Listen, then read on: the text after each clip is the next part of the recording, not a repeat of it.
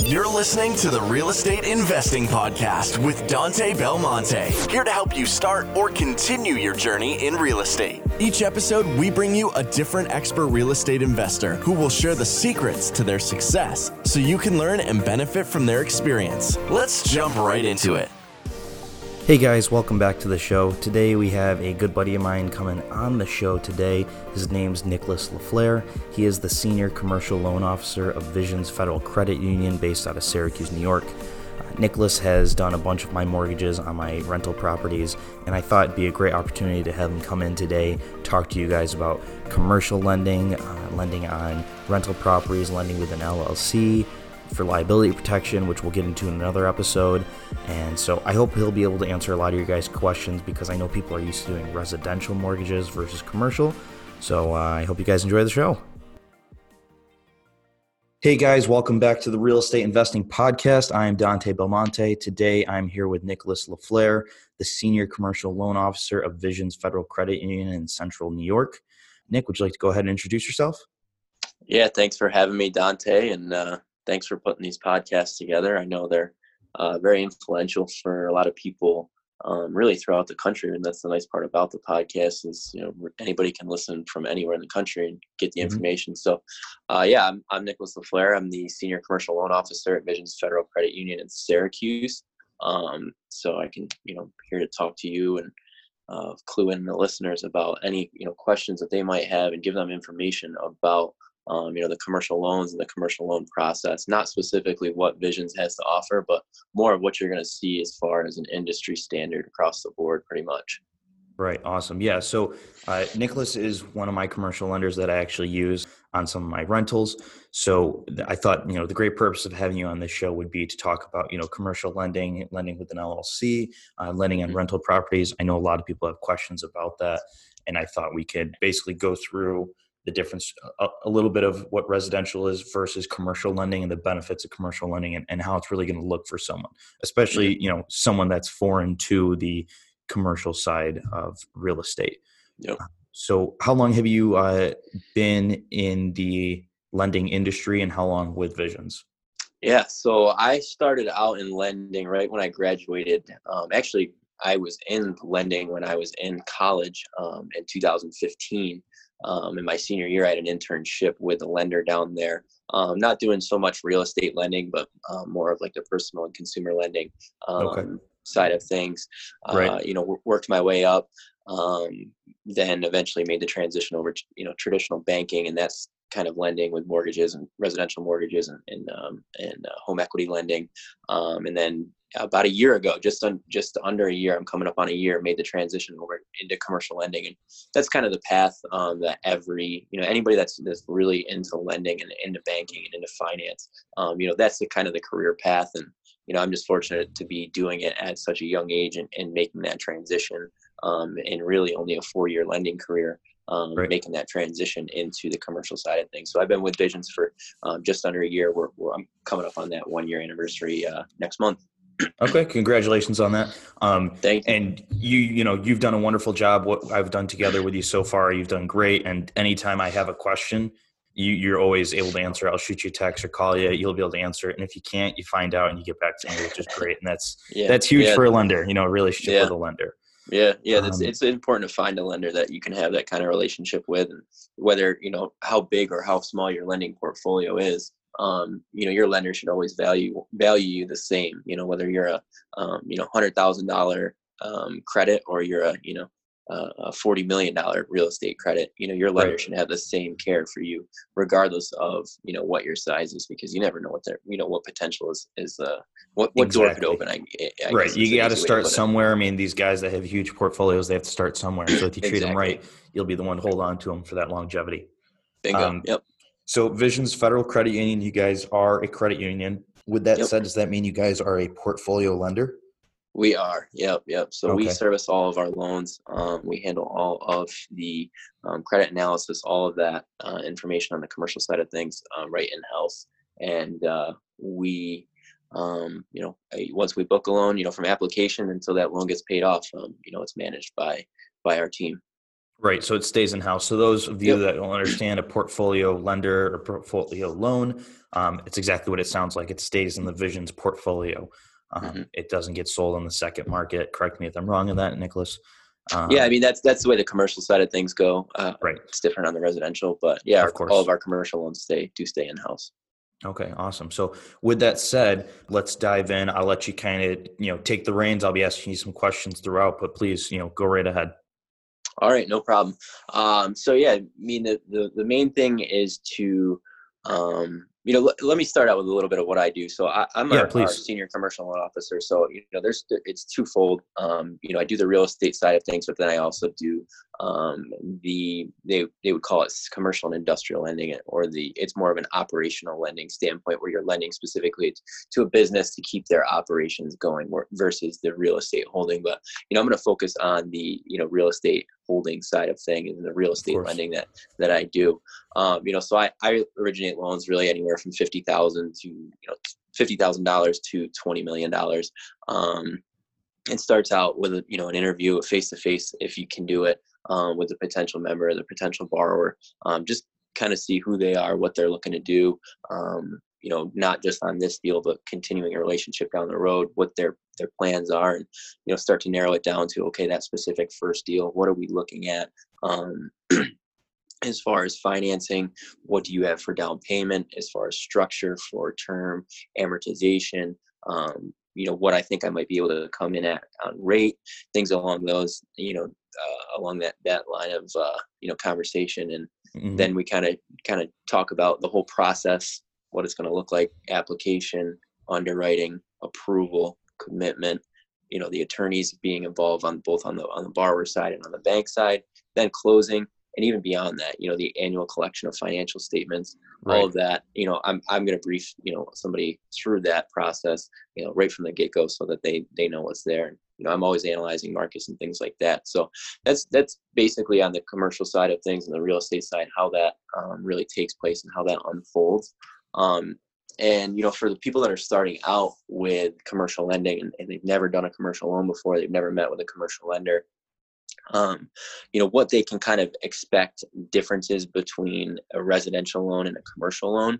Um, there's a lot of flexibility when it comes to terms and conditions of the commercial loan Most versus definitely. a res yeah versus a residential loan. And um, you know, you, it, it's uh, it's sometimes it's a surprise to people, um, but it uh, you know when when you're applying for a residential mortgage, you know you're you're pretty much taking uh, information down, you're putting it into a system, and it's basically saying you know you're approved or denied based off of your debt to income ratio, your credit score, your income.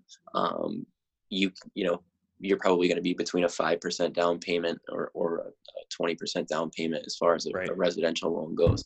Um, so that that's you know I call that like black and white lending um, everything is out in, on paper and in front of you and you know you're either approved or denied um, based off of you know a little bit of information difference with that is um, the commercial lending we have a lot more flexibility um, we're mainly looking at that property and how that property is cash flowing versus how that individual person is cash flowing um, because it you know worst case scenario we have to take that property back over as a financial institution we need to make sure that that um, property can can pay the bill for us. We're just going right. It's got to perform for you guys. You had to take over. Correct. Yep. Yep. We're going to have to manage it, um, and and we're going to keep the same tenants that are in there. We're going to manage it. We're going to you know monitor the cash flow, the whole nine yards. So so that's one of the main things that you're looking at is versus residential versus commercial. Residential is very um, strict guidelines and strict qualifications and standard requirements and standard approvals. Um, versus your residential or, or your commercial loan. My, my, apologies, your commercial loan. There's going to be less regulation.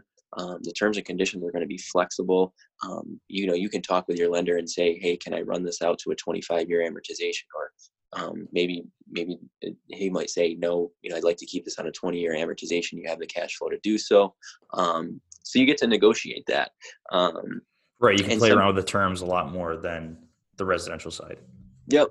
Yep, and, and and you know we call that the structure of the deal. Um, there's more negotiation on that side of things, and you'll work with your lender to to, to underwrite that deal to, to get something that's working for both of you.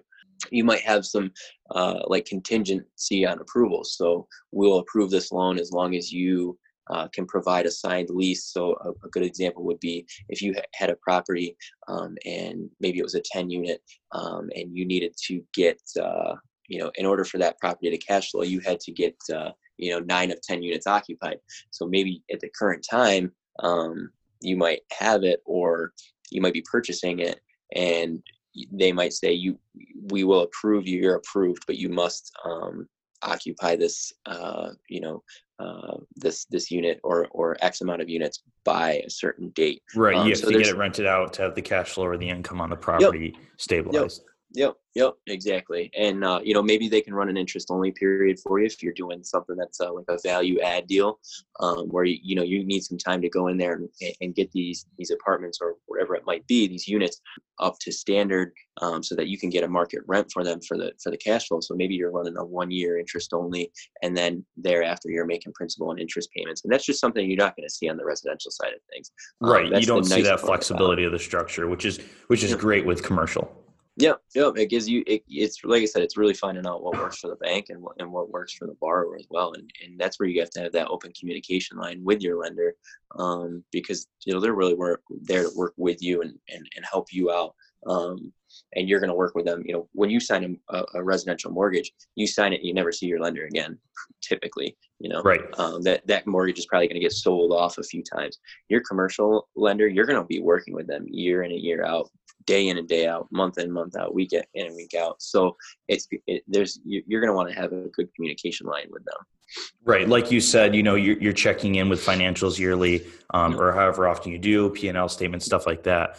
Um, so again, it's just so important to have that relationship with your lender. We, you know, we can't stress that enough. You obviously can't stress that enough too.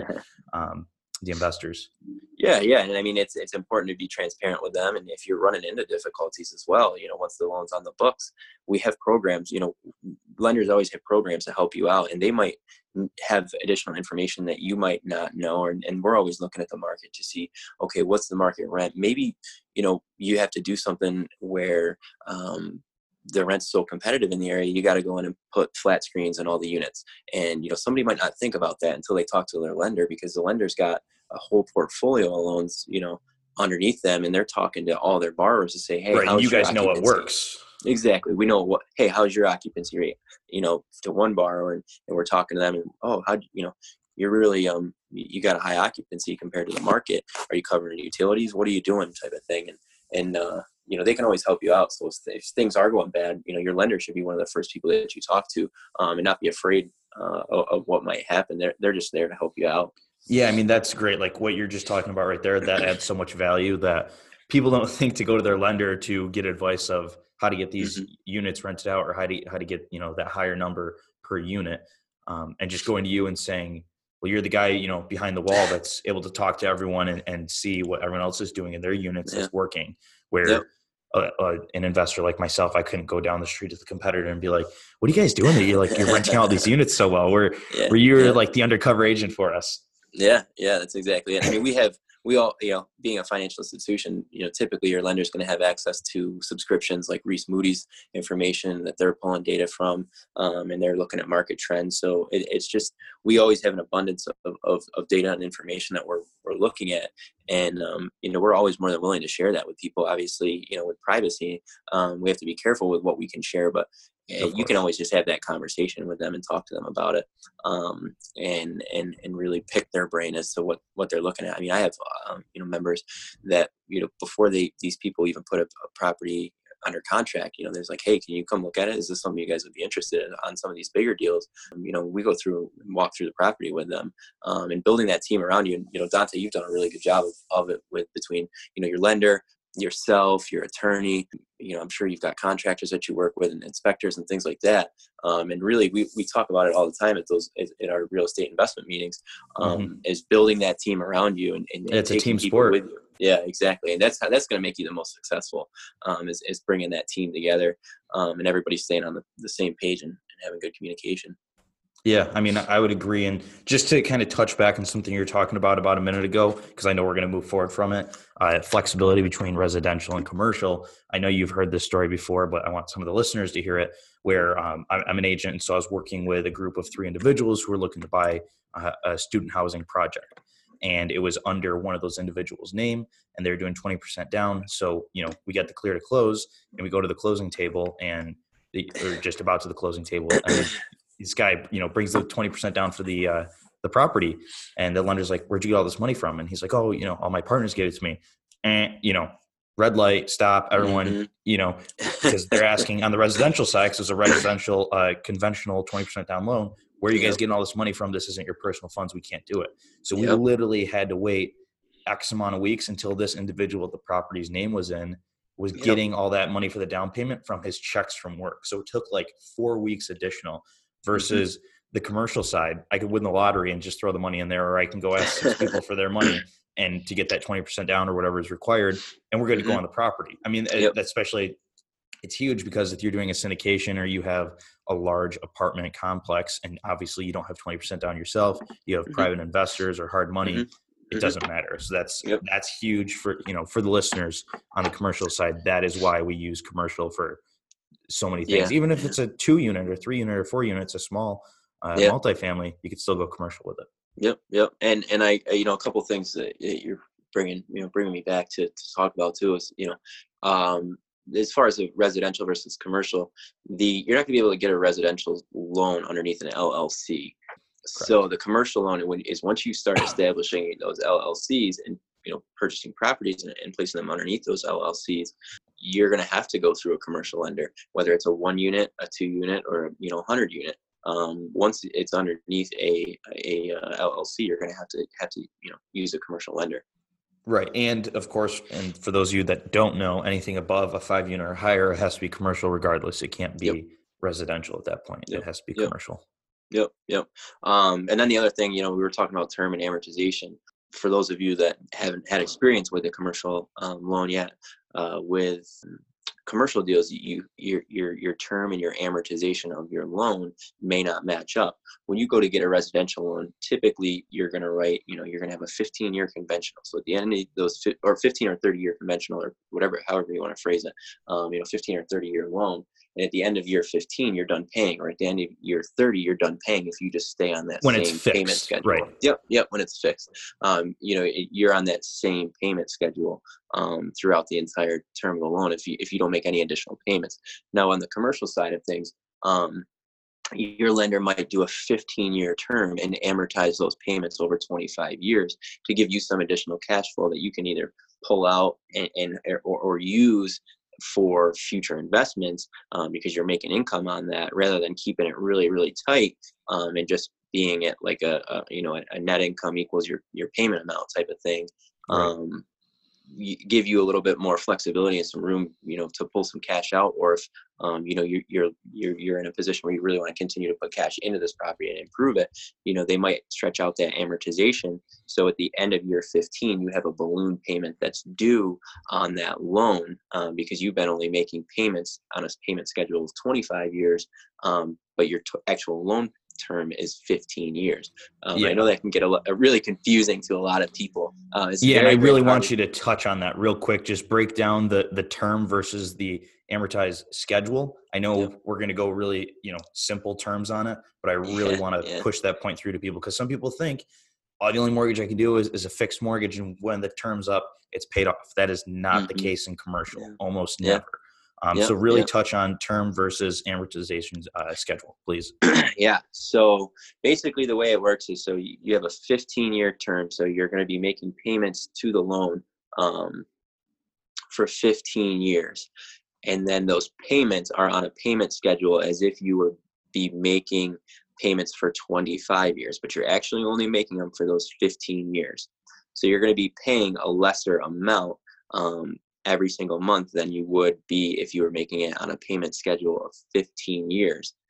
So do, with doing that, again, you're making a lesser payment, but your term is still only 15 years. So at the end of year 15, you still have um, principal that needs to be paid on that loan because you've been paying it as if it was going to be a 25 year loan, but it's really only a 15 year loan. So you have what they call a balloon payment due at the end. So I think that's about as simple as terms as yeah, I yep. I would I would say yeah.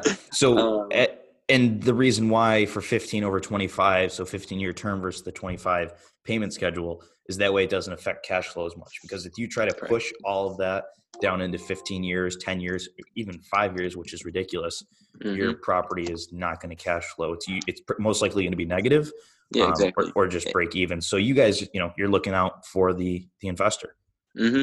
Mm-hmm. So you you know you might have a 15, 25 or like a 10, 10 15 year, 25 year amortization. You might have a 10 year term, um, 15 year amortization or 10 year term, 20 year amortization. It's really going to be that discussion that you need to have with your lender up front. And, and again, it comes down to structure. Yeah, yeah, that's that. You know, that's all structure that you're talking about. And typically, if you lower your amortization, you might be able to get a, a little bit better of a rate with your lender. So if you you can, if your cash flow is strong on that property and you're you're doing a 15 year term and a and a 20 20 year amortization versus a 25, that's less risky for your lender because you're going to have a, a smaller um, balloon payment at the end and uh, you know it's it's less risk so that you know you might be able to get a, a, little bit better rate so that's something that you want to look at when you're you know underwriting your own deal and you're speaking with your lender. Yeah and it's just like a 15 year versus 30 year fixed mortgage. You're going to get a lower rate on a 15 year or 20 year than you will a 30 year so it's yep. just like the amortization schedule. 25 year is going to be the higher rate where a 20 or 15 year um, amortized you know it's going to be a lesser rate yeah, um, and that loan to value too. You know, if you had the, the capital to, to go seventy five percent loan to value or seventy percent loan to value, you can have that discussion with your lender and say, well, if I put you know an extra extra money down, what can you do for my rate if you're you know rate conscious? Um, and then touching you know just touching on rates. Um, and I can't believe this hasn't got brought up yet, Dante. Is um, the rate adjustments? Yeah, yeah um, I, that was literally the next words coming out of my mouth is the arm loan uh, of the yeah. arm. Yeah, so they're adjustable. Um, the, the rates are adjustable typically on your commercial mortgages. You know, between banks and credit unions, um, it doesn't really matter who you're going to. You're you're going to be subject to, to, to, either like a five year fixed rate or a ten year fixed rate. So again to make this you know as simple as possible as far as as far as uh, putting it into words you know because these loans are all you know we deal with numbers every day so putting putting these into into, into words is tough sometimes. Right but, we're just like um, oh yeah it's a it's it's a, a one over five arm it's a 15 over 25 schedule we're good to go. Yeah so um you know you might have a 15 year term and uh, you're you're being offered a five year fixed rate of you know for just um just uh, examples uh, for yeah for examples um we'll not say, real numbers you know, for the rates yeah yeah yeah yeah we'll say like um, 5% or whatever um and so you your going in rate is 5% um you got a 15 year loan 5 year rate lock so at the end of year 5 your rate is now going to adjust to a whatever they're using for an index minus or plus a margin. So if your index um, is at 5% and you um, had a, a, margin of, of a half a percent plus a half a percent, so your going in rate was five and a half percent. At the end of year five, um, if your your your index is at 5.25 and your margin is still that um, plus 0.5 percent, you're now going to be at a um, 5.75 rate. You know, you're on that 15 year term, your, your rate's going to adjust at year five and year 10 um, because at year 15, you're at your maturity. Um, so there's not going to be any rate adjustment there. Now, right. some lenders do refinance or whatever. Yep. Yep. Yep. Either refinance or pay off. So with that, um, some lenders do offer a 10 year fixed rate um, as it is, you know, in, in almost all lending. Um, if you are looking for a 10 year fixed rate, you're probably going to pay a little bit more as far as interest goes. You're going to have a higher interest rate. Um, same, you know, same thing with a 15 year conventional mortgage, residential mortgage, and a 30 year. Your rate is um, higher on those 30 year conventional mortgages versus your 15 year conventional mortgage. And then floor and ceiling.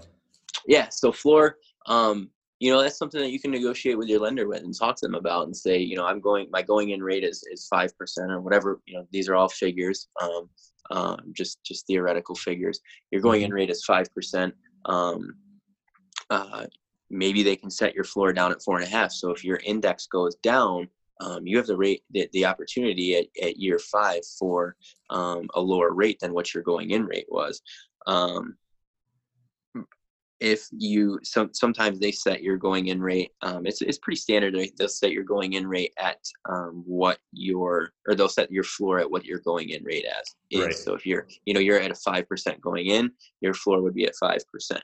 Um, your ceiling they will set that um, they might not have a ceiling it depends on every single lender. Um, typically there is some regulatory um, there's there's a regulation out there that's going to say you know they can't the ceiling can't go above you know x y z percent because you know the banks are are um, the banks are, are regulated by the FDIC and you know the credit unions are regulated by the NCUA um, and with that uh, you know comes comes you know standards that we all have to meet. And you know sometimes people are using um, you know privatized lenders and that's something to kind of look at is do I have a mm-hmm. ceiling and you know do I have, what's my floor as well if you're using a, a privatized lender Right. And just to go back and kind of touch on two things. So, again, uh, a fixed rate and a, an arm basically.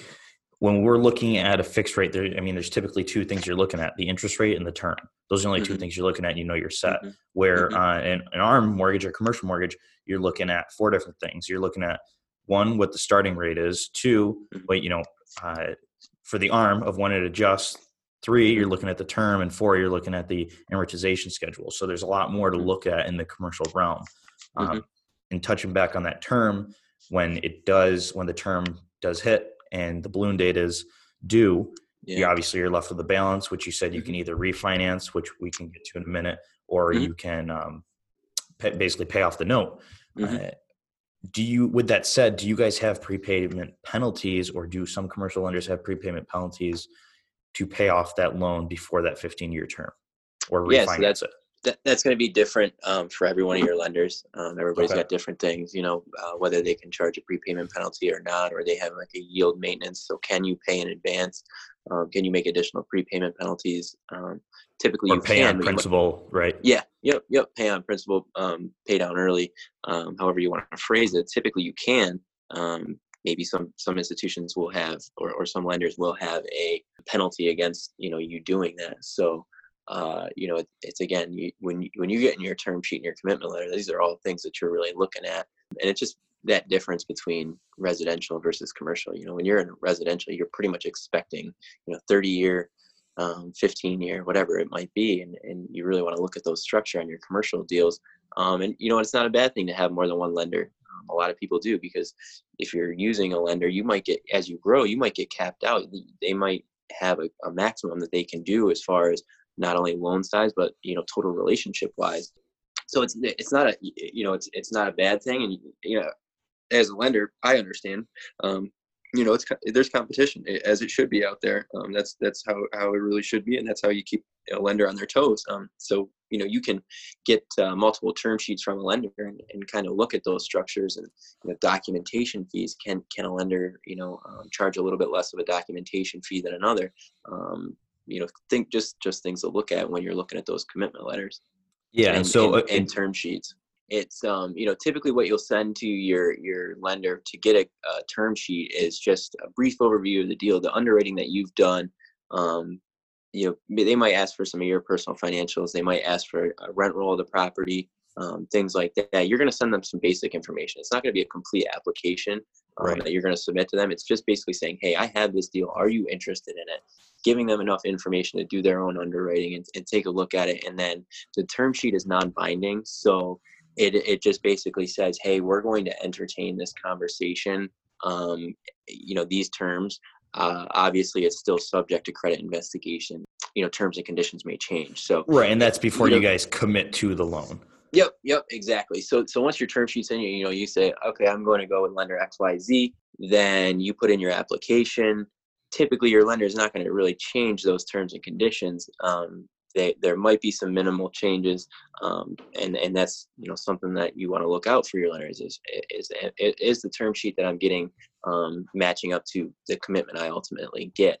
Um, so once those term sheets go, you know you, you review them and you send everybody everything in. It's gone through the underwriting process. It's gone through um, gone for approval, and all those signatures are signed off on. You'll then get the commitment, which is you know we are committed to lend you this, and then obviously Dante, as you know, there's a lot of contingencies that roll in, and Most you've got definitely. to provide. yeah, you've got to provide you know financial information, leases, um, right and that's where like you know that's where you're you should be getting multiple term sheets from multiple commercial lenders so that way you can compare and kind of use them almost against each other like you're Yeah. you're shopping the loan Yeah, um, and yeah, for yeah. those of you that are interested or interested or used to doing residential loans where you put in a commitment letter with your offer when you offer on a property if you're really putting your term sheet in with your offer uh, Yeah. because you're not at that point where you have commitment yet because commercial Mhm. again um, it's, it's a little more extensive in that standpoint yeah yeah Yep. Okay. Let's uh let's kind of hop on over to uh, debt service coverage ratio. yeah this is going to be great to explain over Yeah, this this is fun. With with no video. It's definitely Yeah. tougher with no whiteboard. um, yeah, it, you know, and, one- and one thing that to just point out here is um, Dante does a really, really good job at underwriting his deals before he even sends it to lenders. He has a great understanding of it, and he's great with an Excel spreadsheet. Things that get me excited for a hundred, you know. yeah. no, I mean, you know, we, we all work with with them and, and, and everything, and uh, the, the the the spreadsheets are great, and they're they're really going to help you out. So it's kind of building that spreadsheet that works for you, and and and, and finding you know leaning on the people that you know that are in the industry and saying, hey, can you you know help me out um, with some spreadsheets and and and show me um, what you're looking at when you're underwriting your deal before you even send it to your lenders. So uh, Right. yeah, to touch on the on the debt service coverage ratio um, really what you're doing is you're taking your your gross rents that you receive um, you're subtracting all out all of your um, you know cash or actual monetary expenses. So you know taxes insurance maintenance repairs utilities advertising markets marketing um, miscellaneous ex- expenses things that don't fit into an actual category. Um, you know your management fee um, replacement ex- expenses for for anything. Um, so you're taking out all, you're, you're subtracting all of those out of your gross income to get your net cash flow, um, which is your Or or you know, as as the investors know, uh, NOI net operating income. yep, yep, net cash flow NOI. Um, you know, however what you you want to phrase that. Right. Um, so you're getting to that NOI. You're, you know, in, in, a, in a, if you're just starting out, a, a good way to look at it is, you know, if you, if you pull up a Schedule E of a tax return, take a look at that. Um, that's going to give you an idea of all of those expenses. Um, you can pull up a blanket uh, Schedule E, you know, on the on the internet if you just you know type it into Google, um, and that's going to give you an idea of all the expenses that you, that you're going to be looking at, um, you know, and your and what your lender is going to be looking at. But the you know a couple things that we don't take into effect is depreciation, amortization, and an interest expense. Um, and I'll get into that in a minute. Am- depreciation and amortization are non-cash items. You're not physically pulling money out of your pocket and paying those expenses. Um, it's a although tax they are benefit, really. Yep, yep. Uh, uh, as, al- although they are on the the um, Schedule E, um, they're non-cash items. So you're getting your net operating income, and then you're taking your debt service or what your annual payments are going to be for both principal and interest. Just to make things easy, um, if you your annual payments were ten thousand dollars, um, and your net operating income was twenty thousand dollars, you would take that net operating income and divide um, that by your debt service, which is that ten thousand dollars, to get your debt service coverage ratio, which is would be in that and th- with those figures would be a 2.0. Typical industry standard is a 1.20 debt service coverage. So typically, your lender's not going to lend to you um, unless that property stabilized is is is is, is showing an an actual um, 1.20 debt service coverage ratio. And what you just said right there is huge. Where you said stabilized. So yeah, Um, for for underwriting, when I underwrite a deal for myself, I always look to try to get it at 1.25 just to be safe, so I have a little bit of buffering room. Yep. But stabilized, what the debt service coverage ratio is stabilized. That's huge because you can buy a property that's below the one or the one point on the debt Mhm, mhm. service coverage ratio. Um, Mhm. But the whole point is to get it to that stabilized, you know, debt service coverage ratio where you can Mhm. increase it over that 1.20 number. yeah so it might be something as far as increasing occupancy um, or you know increasing rates to market rent you're going to want to if you are buying a property that is not stabilized you're going to want to go in with a plan and your lender's going to want to know what your plan is Yep. to get them uh, to get that property to stabilize Um, so you know that's whether that's even lowering expenses too to get there. Yep. Oh yeah, yeah, yep, yep. You can always touch on that as well.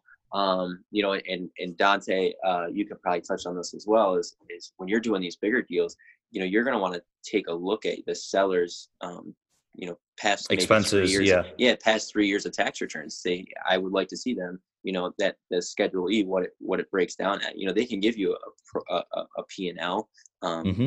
but you there's only so much trust in those P and Ls what really happened is, is what's on the tax returns. Let's see, you know, exactly what you filed to the IRS um, on, which is real know, numbers for, for, the most part and that's why exactly on those larger commercial properties those apartment buildings we specifically have a due diligence period to review the financials because you need to review mm-hmm. all those numbers to make sure everything's mm-hmm. accurate or somewhat accurate yeah.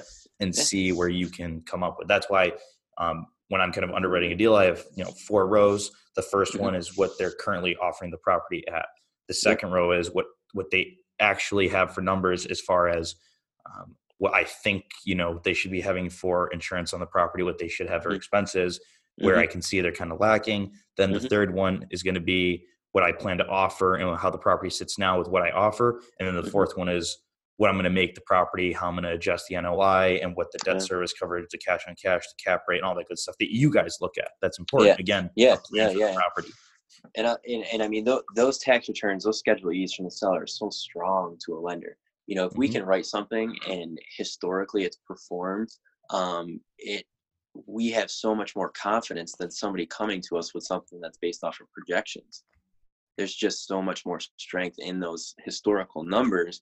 So if you can get that at all you know we just strongly advise it um, especially on your bigger deals. You're, you're, you're always going to want to really get that on your bigger deals. Unless again you're buying something that's unstabilized and you have that plan um, to go in and do it. I mean, there's specific investors that that's all they do, you know, and they've built that relationship with their lender so that their lender trusts them, you know, to go in there and make those adjustments and, and, and stabilize that property and, and, you know, increase rents and, and uh, reduce vacancy, um, those type of things. So, uh, you know, it's all, again, building that relationship and, and, and really looking at those numbers. And again, I can't can't say enough. You know, Dante's great at running those numbers and being realistic. Um, I talked about this at your meeting the other night. Um, was you know you can you can take your your your um, numbers and, and, and say yeah well I'm not going to have a management fee of, of five yeah. um, percent or, or whatever it might be, but you're lender is always going to write that in there. And the reason being is I touched on it earlier is if we have to take over that property, we're going to have to pay to, to have that, that property managed. We're going to have to pay a management company. Um, right. And the and, senior and, commercial loan officer is not going to hop over to collect rent every month and go no, fix I, leaky toilets and all that good stuff. I, I, can guarantee, you know, I will not be doing that. Um, so yeah, you know, you know, and, and, and even, even beyond that is if the, the, the financial institution is looking to sell that property, maybe the person that's buying it is going to operate it with a, a, a management uh, company under, underneath it. So um, it, it's really looking at that and being realistic. Um, you know, uh, something I touched on as well is re- replacement reserves. Sometimes your lender might make you put away, you know, between $150 a unit to $250 a unit and hold that in escrow, basically in an escrow account and um, in the event that there is any major rep- repairs or, or, or um, replacements that need to be made the lender if, if the borrower's short on cash they can go to the lender and say hey i've got that replacement reserve account. Can, i need to use that money. Here's some invoices. This is what i'm using it for. And you know your lender is probably yep. not going to have a problem with saying you know here here it is. Um, you know go ahead and get your work done. We'll make the check right out to the the, the uh, contractor. Um, and that's just us. There you know protecting our asset and our investment so that you know if, if money is tight um, or something happens, um, that money's already there and it's not a huge expense and uh, coming right. I mean, you're, or, you're basically budgeting for the investor. So if you guys have an 100 unit in the portfolio and you guys do maybe like a yearly walkthrough and you're like, yep. uh, you know, that section of the roof is kind of coming down. We've got yep. this, you know, repair reserve over here. We can just take money out of and it's not going to affect your cash flow because we already have it set aside and yeah. we can, you know, repair that roof so there isn't more extensive damage. Now, yep. with the repair reserve or reserve repairs. Um, yep. Is that additional on top of the mortgage? Does that go away after they hit a certain cap? Um, is that yeah. negotiable? Uh, what yes. happens if they cap it out? They take money out and they have to, you know, put money back in to replace yeah. it. yeah, I knew you're, this is where we are gonna head. So uh, these are actually unique accounts, and they're they're really not a bad thing. I think they're great. They're they're a great They are, tool yeah. for borrowers. Um, so basically, the way that it works is um, it is an addition to your monthly payment. Um, so you know if you're paying five hundred dollars interest, five hundred dollars principal. Again, these are just figures to make things easy. You've got a thousand dollar payment. Your lender might collect a hundred dollars a month for um, you know 20 months to make that up to $2000 um, Which is such a minuscule amount people need to realize. Yeah exactly you know so so maybe it and again it really depends on the deal size. If you got something with a lot more units they're going to hold a, a larger amount in reserve um, Yep. larger deals you're going to hold you know larger amounts in reserve. Um, so basically you know they build that up to 2000 once that's hit that $2000 mark your payment is only going to be that $500 interest $500 principal. You're capped out. You've hit what you, you've needed and that, that'll all be in your commitment letter as well. And your lender should talk to you before they even submit the deal to say yeah you know it looks like this is the, this is you know what we're looking at as far as a replacement reserve account if they're going to need it. Um, and then so next you know once you've built it up you know say you- you've been sitting on that and property and there's no no major repairs needed um, the next thing you know the, the hot water heater goes out and you need you know um, a thousand dollars of that to help with That's the an cost expensive of, hot water heater. well, you know, I'm I know, I- I joke. changing over from natural gas to, uh, you know, whatever, whatever it might be. You know, you if you if the you know you got a major repair, um, and you need a thousand dollars. Nicholas is not a contractor for those of you that couldn't. no, no, I, I No, that. I joke. Um, so um, you know, you got a, a thousand dollar repair. You go to your lender and say, "Hey, I really need you know some help," or even if you don't need help, it's your money. Why not use it? Um, you know, and uh, you, you're going to bring that invoice to him from you know XYZ Contracting, um, and they'll say, "Okay," uh, they'll hold that on file. They'll make the check right out to XYZ Contracting, um, and that check out for a thousand dollars, and then next month your payment will then go back to $500 interest, $500 principal, and $100 reserve money until Such that builds back up to to the $2,000 mark. Um, so that that money is set aside. You know, some lenders and and touching back on this is having that relationship. You Mhm. some lenders might say, "Hey, we've got to walk through the property yearly just so we can make sure our collateral is sufficient." You know, they it's nothing major. They just walk through, um, you know, check on the appliances, things like that. Especially on your larger deals, um, you're gonna your lender's gonna probably do an annual inspection um, as well. Yeah, I mean, I, I think that's a such like such an important tool, especially for those who are getting started that really may not know how to budget for a property or they're still Mm-hmm. Yeah. learning. Yeah, um, yeah, you yeah. guys are lending a helping hand in that. Um, yeah, yeah, you know, to kind of segment, go go ahead. yeah. A lot of people look at it. You know, eh, there's such such mixed mixed feelings on those replacement reserve accounts. Um, you I know, some can people see like, that. Yeah. you know, I, I you know I got to pay more than that already, and it's like it's your money. It's still there. It's still there for you, type of thing. And you know, yeah, you could be investing that money elsewhere, uh, but typically they're not going to be asking you for anything out of the ordinary, um, unless you you're buying something that's got some age to it. It's not you know turnkey, um, and, and that lender anticipates you know some major repairs being need to need, needing to be made um, Right. within within the first you know five years of a loan type of thing and you know you might get down the road and, and, and you're five to ten years into that mortgage and you that replacement reserve account's just been sitting there um, if you have a good relationship with your lender you might be able to say to them hey that reserves account's been sitting there let's go walk through the property you can see i've replaced all this i've never asked you for a dime can you you, know return that back to me um, typically you know it, depending on what the, the lender's policy and procedure is um, you might not have an issue with that Right. Yeah. So I mean, again, I I could see the positive and the negative with that. Um, someone that might want it in there because they don't know how to handle their money and they want it you know, Mhm. reserved, or someone Mhm. else says, you know, I, I can have control over my money, or I know where it needs to go, and, and yeah they want to account for more. I get it. Um, yeah yeah, I do. Uh, so speaking of someone that may be newer and doing commercial lending, some Mhm. people I don't know why wouldn't believe in an LLC or they don't want to have an LLC. Can someone commercial uh, do a commercial mortgage in their personal name without an entity? They certainly can. Um, Okay. You know, you don't, you do not have to have an LLC. Um, and actually, you know, if you're just starting out, your lender might say to you, and I'll let you uh, run away with this um, one, Dante. Is um, you know, your lender might say, uh, "Hey, your LLC, uh, we can't do it just underneath the LLC. Um, we have to add you as a co-borrower on there Mhm. um, to make the deal a little bit stronger. Um, so you know, they especially when you're getting started, you maybe your first deal, maybe your first two deals, you might be in a position like that. Um, so you might be the the LLC as the borrower, and then also you as an individual as a borrower. Sometimes with the cash flow, it might have to work out that way because we can't use your individual income as a means of um, uh, means for means for repayment unless you're Right. actually a borrower on there versus a guarantor. If you're a guarantor, we can't use that income. And then you know you're the real estate guy, so I'll let you talk about the deeding and Right. like Yeah. that. So, so story time. Uh, when I, you know, I did my first multifamily property when I was 21. I took it out my own personal name. Uh, when I went back to my lender, who I did that with, I said, "Give me more money. I have more properties I want to buy. No can do. You're 21 years old. You only make X, Y, Z a year, and you haven't been able to claim any of this rental income." Oh darn! I'm just going to throw in the towel. I'm not going to do this till I can, you know, show. No, I'm going to find out a way. So Yeah. what I did was I formed an LLC.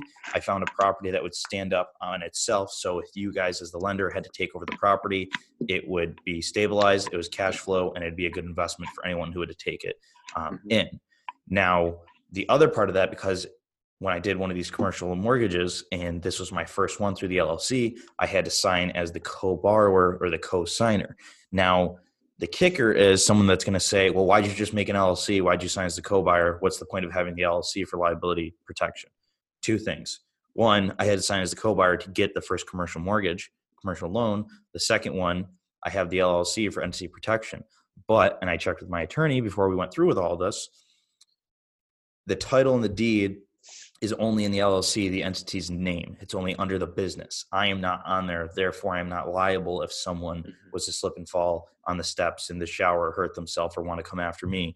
They'd be going through the entity for that protection. The only spot you're going to see my name is going to be on the physical mortgage itself. I'm guaranteeing, I, I don't want to say guaranteeing, but I'm, I'm co signing on that note Mhm. versus the LLC is still there. The property is titled and deeded to that business. So the business is the protection. So it's functioning as the LLC should.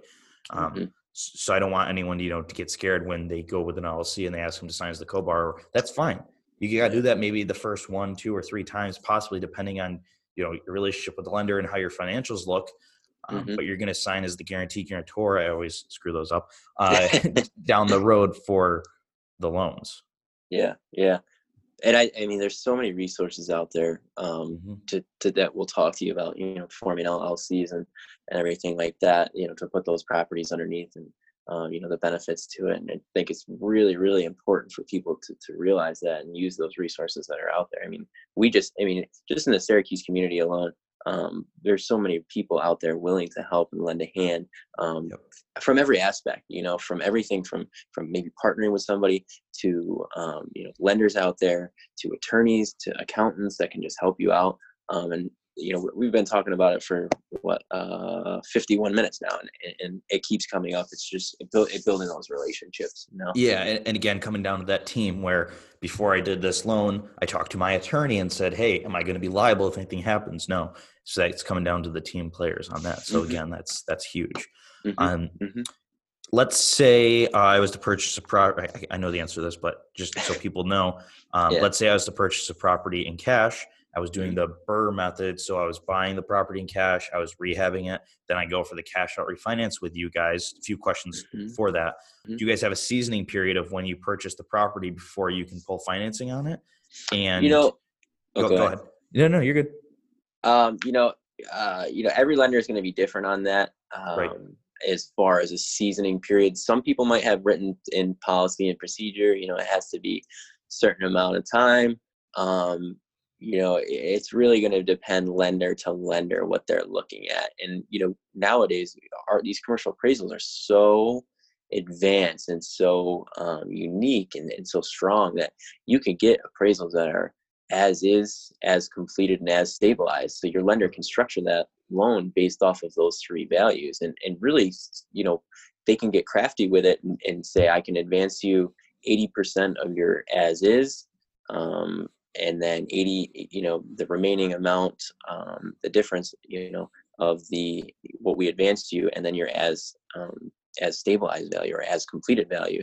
So you can really get crafty with that, and, and and that's where I think it helps with not having to have a you know a total seasoning period because you can write deals just based off of um off of uh, you know projections. You know your lender has the ability to do that versus historical numbers. So to say that you know there's a, a seasoning period that has to meet, you know a lot of a lot of lenders are going to be very flexible with that. Right. And again, that comes down to the commercial lending, how much fun it is really, because you can structure it however you'd like. Yeah, it's, it you know, it's, it's, and it's a blank sheet of paper. You can really do what yeah. you want. Yeah. Um, and that's pretty cool. So to touch back, we're not going to go into BRRRR because that's going to be a whole nother episode with, with someone else for the BRRRR. But when you're doing that cash out refinance, when I buy the property in cash and then I, yeah. um, I, you know, rehab the property and then I go for the cash out refinance, um, mm-hmm. Typically, I mean, I know not just you guys, but any terms like what are you looking at, like a 75, 80% loan to value that you're willing to give us or let us pull out of that property?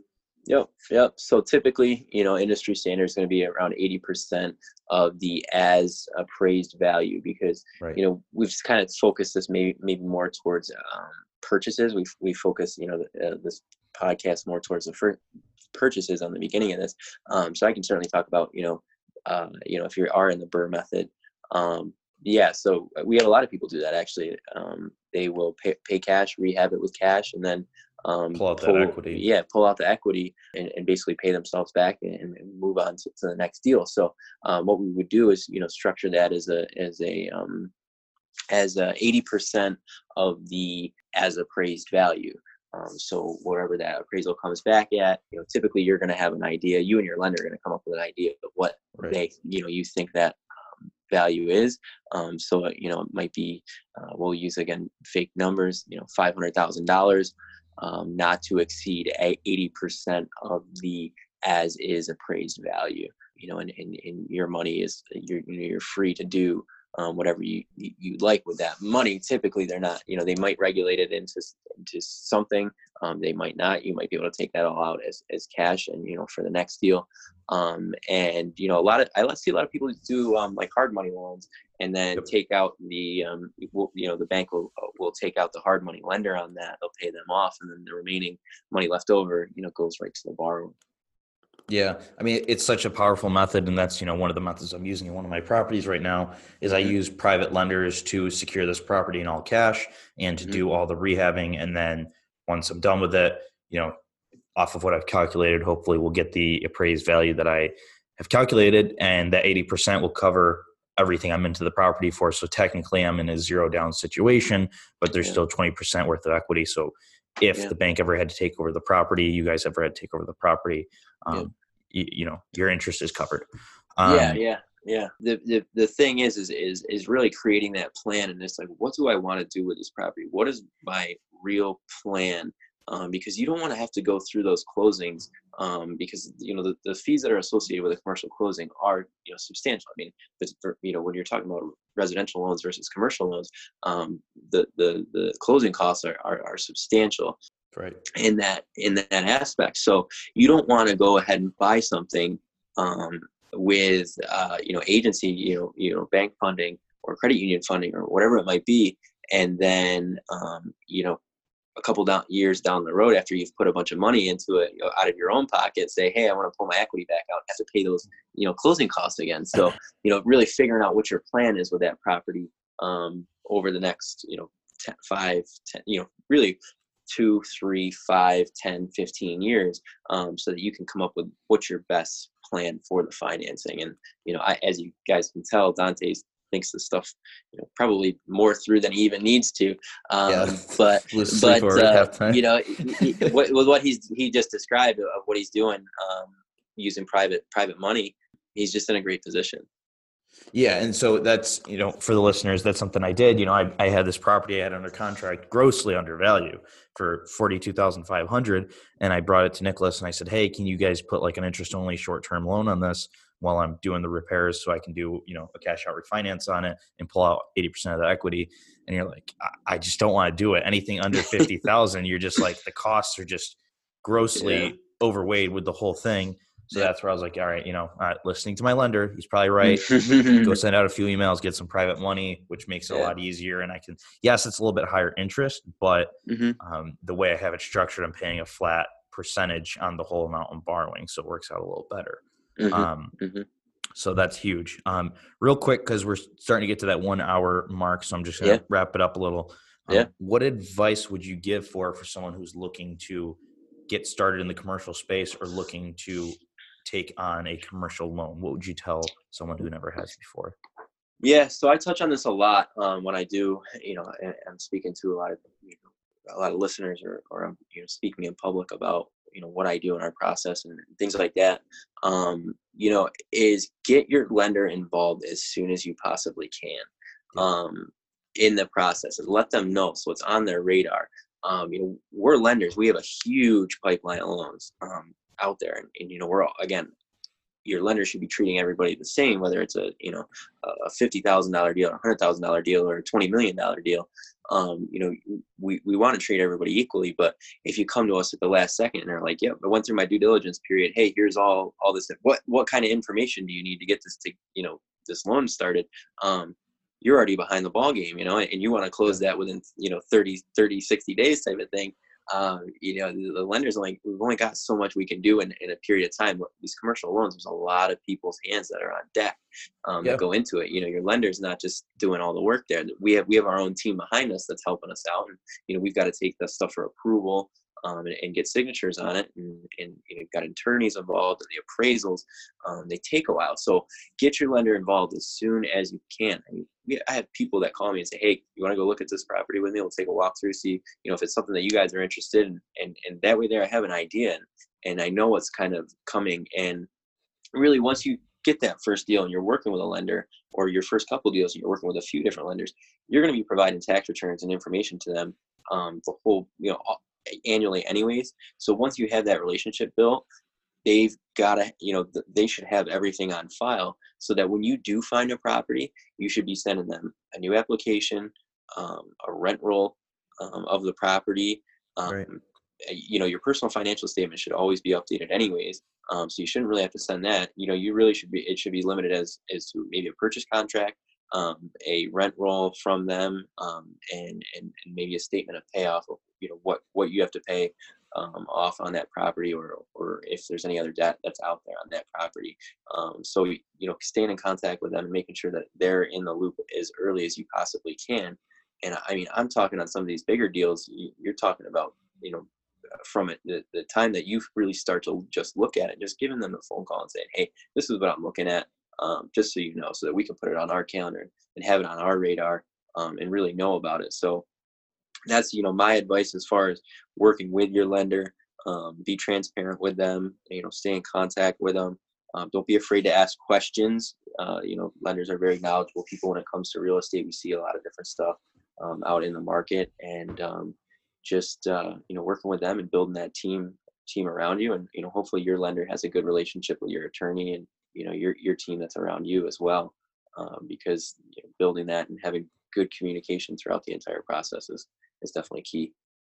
Yeah, no, that that's a good word. I mean, and again, it comes down to you know the team on the same frequency on the same channel all talking to each other mm-hmm, to make mm-hmm. this thing run smoothly i mean attorneys lenders insurance brokers uh, yep, agent yeah, you know yeah, yeah. everyone on on the same side so we know what's going on yep, exactly yep, yeah it's very important everybody everybody's on the same page. And you know, even even if you're you're a lender and your accountant have a good a good relationship you know when they do get those tax returns if there's something out of the ordinary you know they can call the, the accountant and just talk to them you know with with with the borrower's permission and, and just have they'll be able to have that conversation. So uh, you know everybody's familiar with each other and, and everybody's got good communication flow.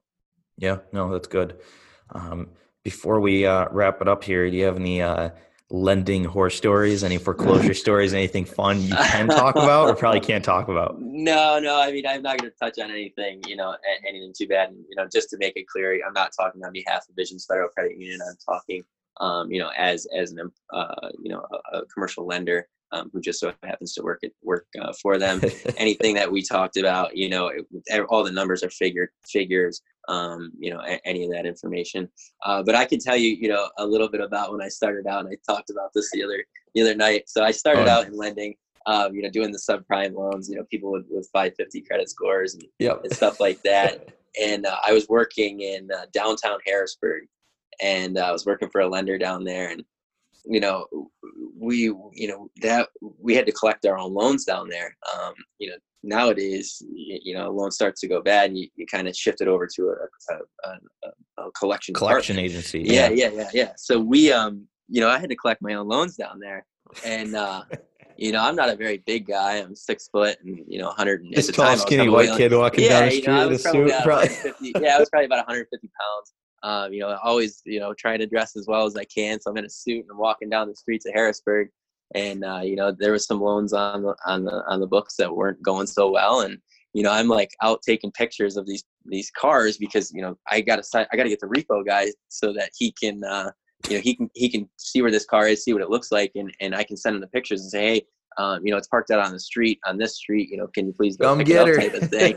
oh my gosh, man! And I, I, you know, it was at that time I looked out. You know, I'm looking around, you know, in, in Harrisburg, and I'm like, oh man, I'm. Uh, I'm not cut out for this. Uh, I need to, I need to, I need to do something else. Like I can't, I can't be doing this. It was just very high stress, and I was oh, working sure. crazy hours, you know, 60 hours a week, you know, calling people and collecting and making loans and writing, you know, 60 loans in a month type of stuff, like two a day, just, just, just pumping them out. And, and, uh, you know, now it's like, you know, if I did, uh, if, if I did, uh, you know, 10, 15, 20 loans in a year, you know, I'd be, you know, they'd be killing it. So it's, uh, right. You know, it, it's funny how things come full circle. And, you know, I always had that vision of, you know, continuing to move up and, and doing the you know bigger and being that commercial loan officer and and uh, getting into you know, the multi-million dollar deals and and I'll tell you what Syracuse's market's treating me very very well right now. Um, it's great to see there's a lot going on in the Syracuse market and and uh, you know the borrowers are great and you know a lot of them are local investors and that's what I really